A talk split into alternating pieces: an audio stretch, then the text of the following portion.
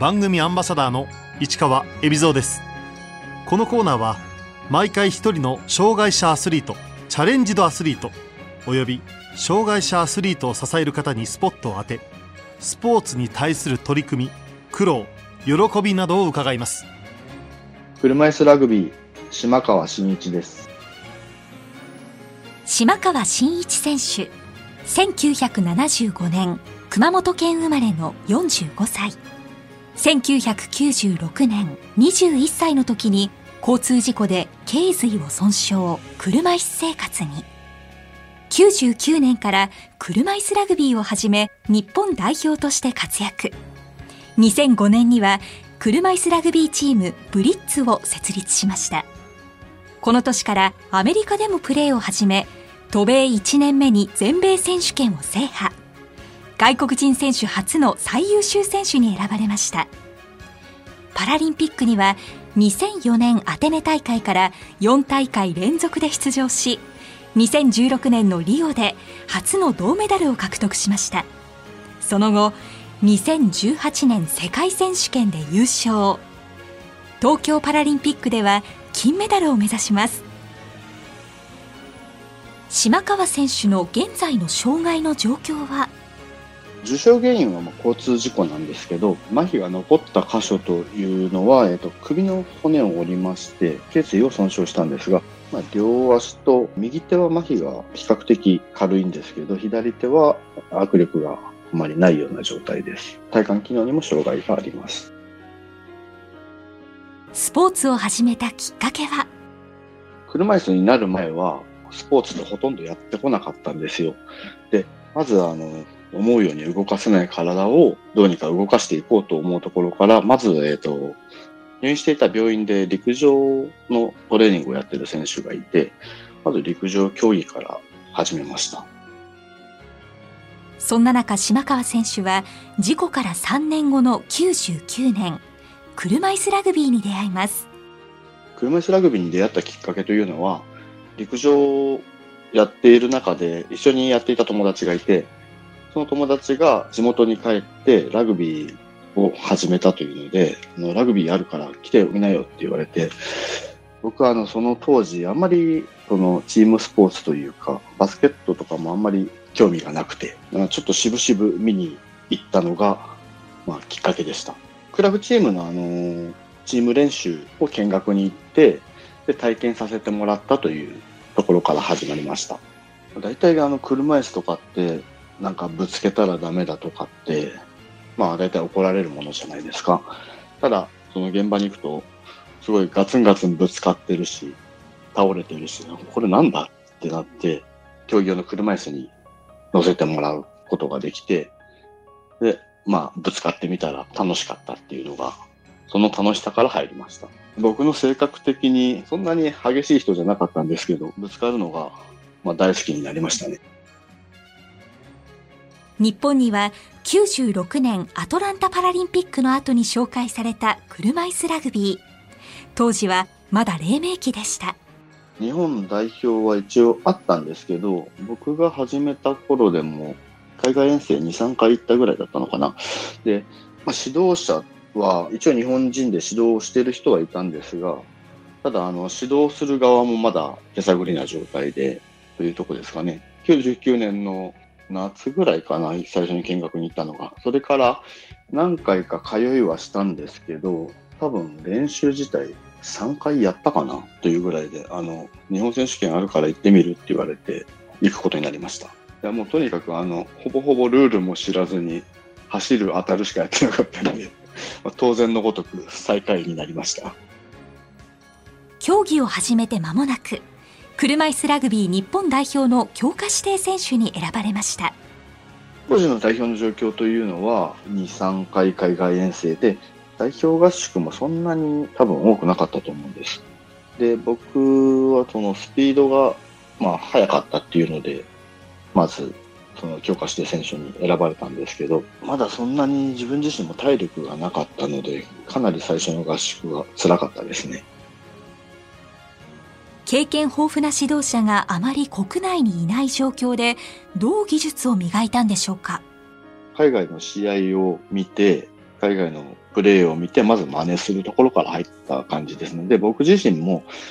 代表とはいえど、なんかルールを覚えながら進んでいった形ですね。当時、あの、アテネパラリンピックで、えっ、ー、と、金メダルを取ったランキング強かったニュージーランドの真似をしてましたね、最初は。あの、ニュージーランドは車椅子ラグビーの方がウィールブラックスって言うんですよ。オールブラックスと同じように、ニュージーランドのそのウィールブラックスは墓もやります。今もあの、試合前は必ずやっていますね。あれもかなりなんか、初めて見た時はすごい自分の中のテンションが上がりましたね。やがて島川選手は国際大会でデビューします。最初の国際試合は2001年アジア・オセアニア選手権、今はその名前なんですけど、当時オセアニアゾーン選手権というのがニュージーランドで行われました。それが一番最初の国際ですね。まあ合宿も何回か重ねた上で行きましたけど、まあ全く歯が立たない。手のひらの上で転がされるような試合でしたね。代表としての自覚。まあただ徐々にその海外の代表選手を見ながら芽生えてきたものだとは思います。いつか勝ってやる。悔しさでそう思ったそうです。そうですね。負けるの嫌いなんで。最初に遠征行った時は多分旅行気分ではないですけどそんなにこうなんか今ほどの勢いを持って行ったわけではないと思うんですよ。代表としての自覚。まあ、ただ徐々にその海外の代表選手を見ながら芽生えてきたものだとは思います。その当時、海外への遠征費用は？自腹です。あの、遠征費用も、まあ、ユニフォームも、そのウェア関係、備品関係に至るまで全て自腹でしたね、当時は。費用面ではパラリンピックに関しては国から、まあ当時から出してもらえたんですが、他のあの、海外遠征に関しては全て自腹でした。で、仕事も有給を使って行ってました。個人の練習は本当にあの夕方以降、または土日の、まあ、クラブチームの練習という形でした。で、代表合宿に関しては、まあ、月1回から2回で、基本的には土日の2日間、連休の時は3日間とかっていう形でやってました。2004年、島川選手はアテネパラリンピックに出場。初めて大舞台を体験しました。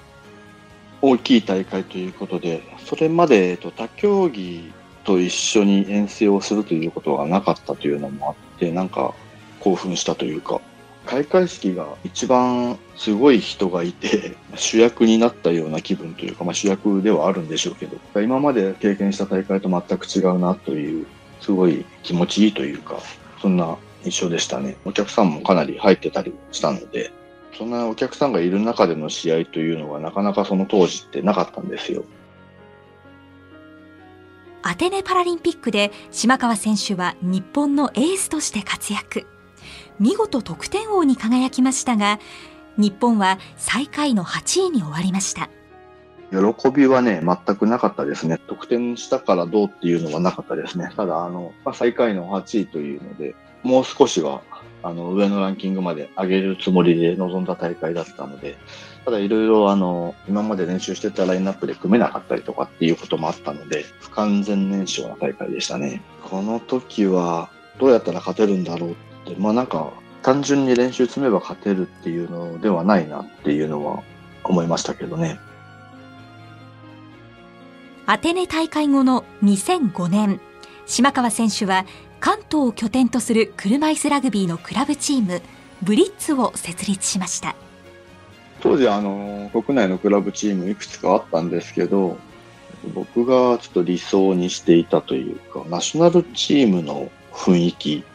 雰囲気っていうかちゃんとコーチがいてスタッフも揃っててメンテナンススタッフもいてっていうなんか自分の中で理想とするチーム像があってそれを目指して立ち上げました。練習場所が所沢市で当時始めたんですけど、メンバーに関しては関東一円にあの 選手がいました。で、まあ、いろんなクラブチームに、まあ、所属、すでに所属してるメンバーで何人かでこう合わさって作ったチームですね。ところが、チームを作った直後、島川選手はそれまで勤めていた会社を辞め、単身アメリカに渡りました。最初、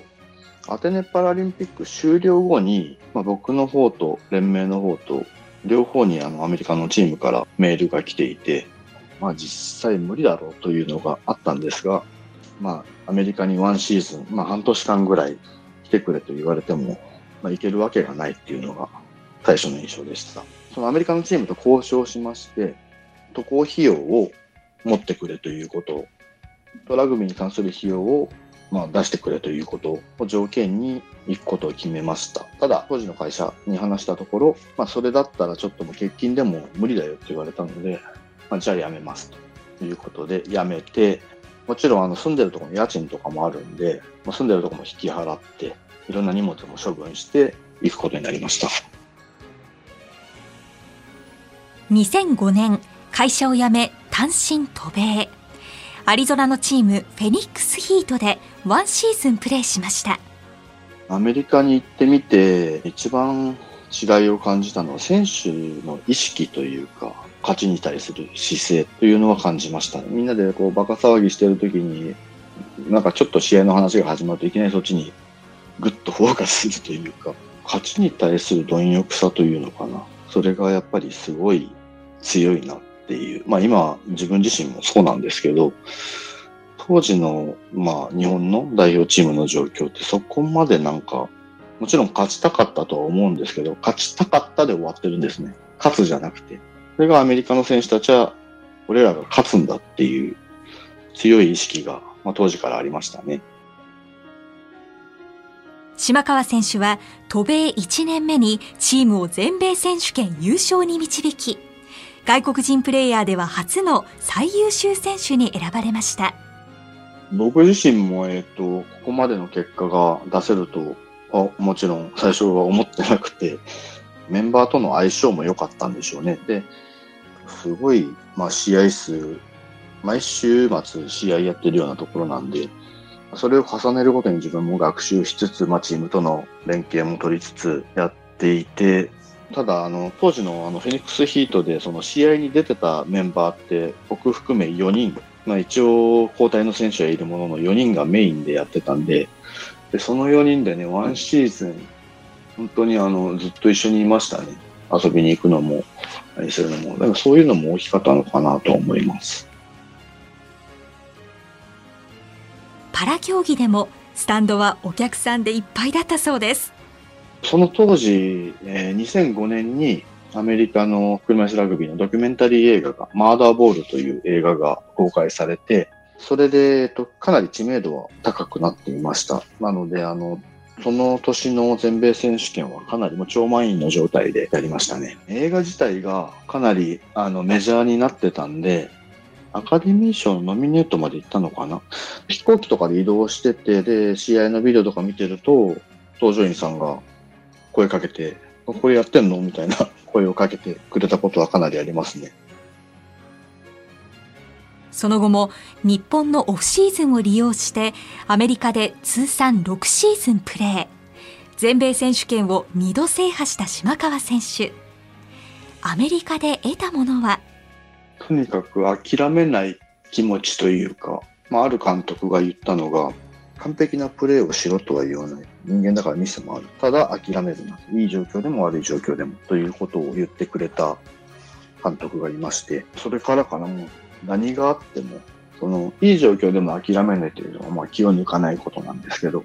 まあ未だにあの、座右の銘と言われるとネバーギブアップなんですけど、ずっともうそれから続いてますね。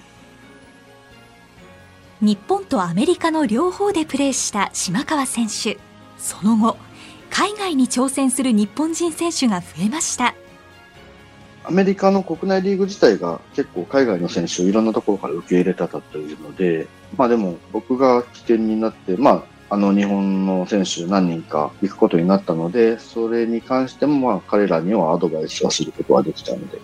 よかったかなとは思いますけど、相談された時に行った方がいいよというのは多分言ったとは思うんですけど、こう、こっちから行けばっていうことはしなかったですね。僕自身がちょっと、まあアメリカに行ったことによっていいことばかりでもなかったので、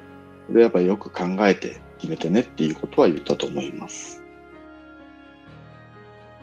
2008年、島川選手にとって2度目の大舞台となった北京パラリンピック。日本はアテネより一つ順位を上げ7位。しかし、この頃日本代表も島川選手自身もギリギリの状態に追い詰められていました。アメリカに行って、それこそ全米優勝して、アスリート・オブ・ザ・イヤーっていう外国人選手を初受賞したような賞も取って日本に帰ったんですけど、まあ、帰ってきたら、あの、家も仕事もない状態でした。で、結局、その、全部自費でやってる状況の中で、日本代表としてもその、合宿も出て遠征も行かなきゃいけないっていう状況の中で、まあ、普通の仕事をすることができなかったですね。で、まあ、それが続いた結果、北京パラの時にはもう結構お金もどん底だったんで、ちょっとこれ以上は生活が厳しいなという状況まで行ったので、本当にはもうラグビーやめて普通に仕事を探してということを考えるようになりました。北京パラリンピック。ここで島川選手は、アテネ大会でアメリカ代表の指揮を取った名将、ケビン・オアーと遭遇。この時、日本に来て指導してくださいと直談判したそうです。まあ、その当時、ケビン・オアーは、あの、陸上競技の監督で来てたんですけど、北京パラで、そのまず7位で終わったというところが、僕自身は不本意でしかない結果で終わったんですよ。形としては監督はいたんですけど、ちゃんとした指導者がいない状況の中で戦ってたのもあって、すごいなんか悔しさがあって、で、まあ、そんな中で、えー、大会がその全全試合終わった後だと思います。で、えー、ケビンにたまたま選手村で会って、日本の車椅子ラグビーの指導をしてくれないかということを言ったんですよ。そしたら、えー、ケビンからは、えー、1ヶ月と連絡しろってあ、日本に帰ってから連絡しろって言われたんですけど、ただその当時、あの、連盟自体もそんなケビンを呼べるお金があるはずもなく、まあそのままという状況ではありました。2008年北京パラリンピック終了後、島川選手は精神的にも経済的にもギリギリでした。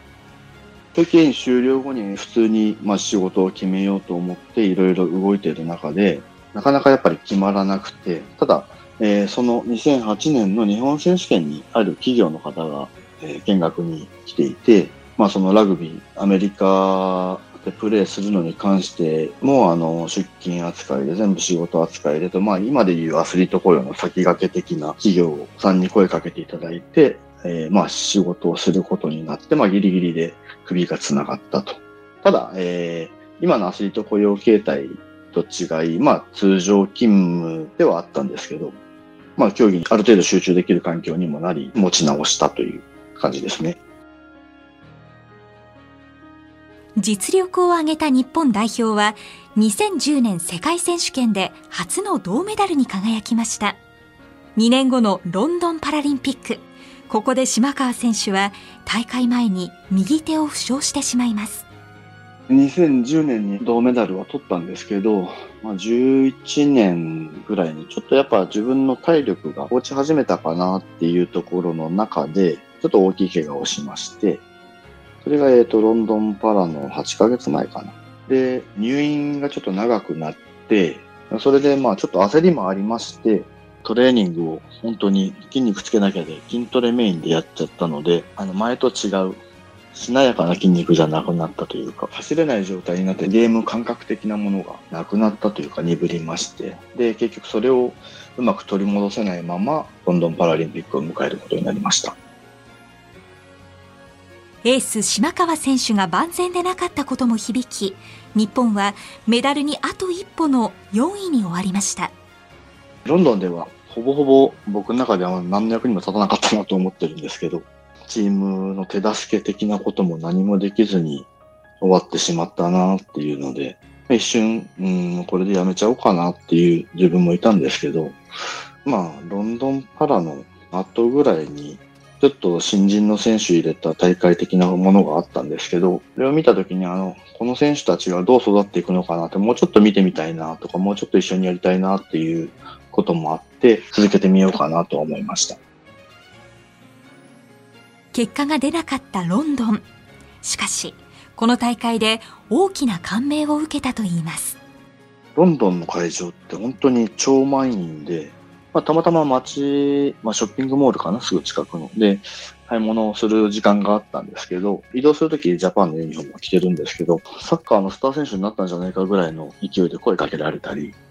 人が、人だかりができたりっていうのがあったり、なんかすごい見る人の意識の違いというのを感じましたね。イギリスが出てない試合も全部の試合満員状態でしたね。東京でも本当に日本人のお客さんで満員になればいいなと思ってます。2011年、島川選手はアスリート雇用で現在勤務する外資系の証券会社に就職。車椅子ラグビーの選手では初めてのことでした。今の勤務形態は週2回出勤で10時、16時